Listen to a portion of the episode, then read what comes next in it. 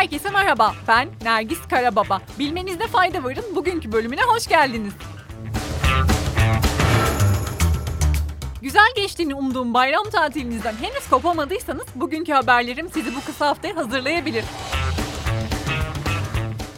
Kripto varlıklar dün akşam Fed Başkanı Jerome Powell'ın açıklamalarının ardından yükselişe geçti. Amerikan Merkez Bankası'nın 50 bas puan faiz artışı yapması ve Powell'ın Haziran ayı toplantısı için 75 bas puanlık faiz artırım ihtimalini masadan kaldırmasıyla kripto paralar artışa geçti. Bu sayede Bitcoin %5 yükselerek 40 bin dolara yaklaşırken Ethereum da benzer şekilde 2900 doları aştı. Aynı şekilde Cardano ve Avalanche'da ise günlük yükselişler %10'u geçti.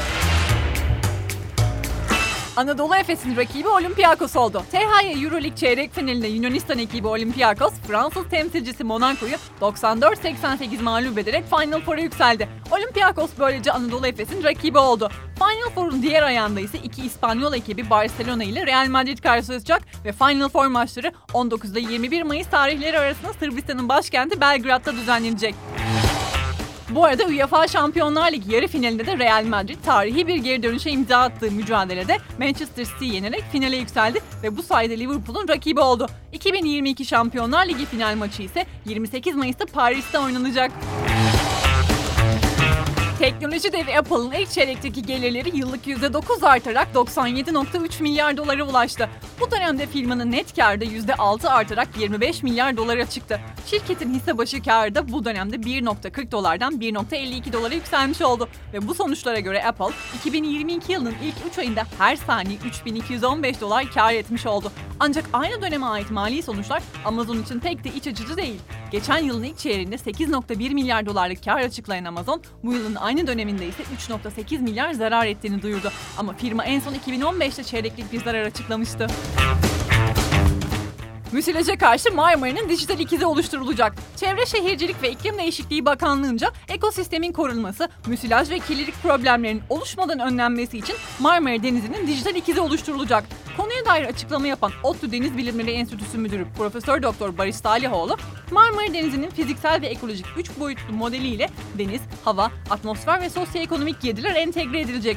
Dijital ikiz karar verici, vatandaş, bilim insanı ve tüm son kullanıcılara gerçek zamanlı olarak denizin her noktası ile ilgili görsel sayısal bilgi akışı sağlayabilecek açıklamasını yaptı. The Last Beach Cleanup and Beyond Plastics'in çarşamba günü yayınlanan raporuna göre Amerika Birleşik Devletleri'ndeki plastik atıkların %85'i çöp sahalarına gidiyor. 2021 yılında ise plastik atıkların yalnızca %5'i geri dönüşüme gitmiş. Sonuçlar Amerika Birleşik Devletleri Enerji Bakanlığı'nın 2019 yılından günümüze kadar elde edilen verilerle gerçekleştirdiği başka bir araştırmayla da doğrulanmış oldu. Her ne kadar etrafımızda geri dönüşüm kutuları görsek de plastik atıklar için çok daha fazla çaba sarf etmemiz gerek.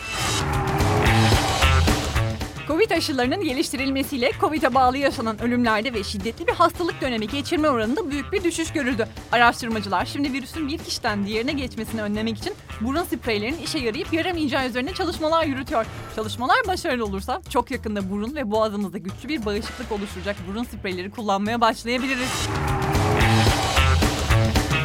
İlginç bir haberle devam edelim. Avrupa Birliği yetkilileri Brüksel'deki çalışanlarına uygulamalı farkındalık eğitimi veriyor. 27 ülkeli blok Yeşil Mütabakat İklim Politikaları başlığı altında çalışanlarına içsel yeşil mütabakat kursları düzenliyor. Buna göre Avrupa Birliği yetkilileri için Brüksel çevresindeki ormanlarda yürüyüş ve meditasyon seansları düzenleniyor. Amaç ise katılımcıların ağaçlar ve hayvanlarla empati yapmasını sağlamak ve yine bu sayede çevresel sevgiyi artırabilmek. Bazı yöneticiler bunun zaman kaybı olarak görse de çalışmanın ilk sonuçları 80 katılımcının iklim kriziyle mücadelede motivasyonlarının arttığını gösteriyor.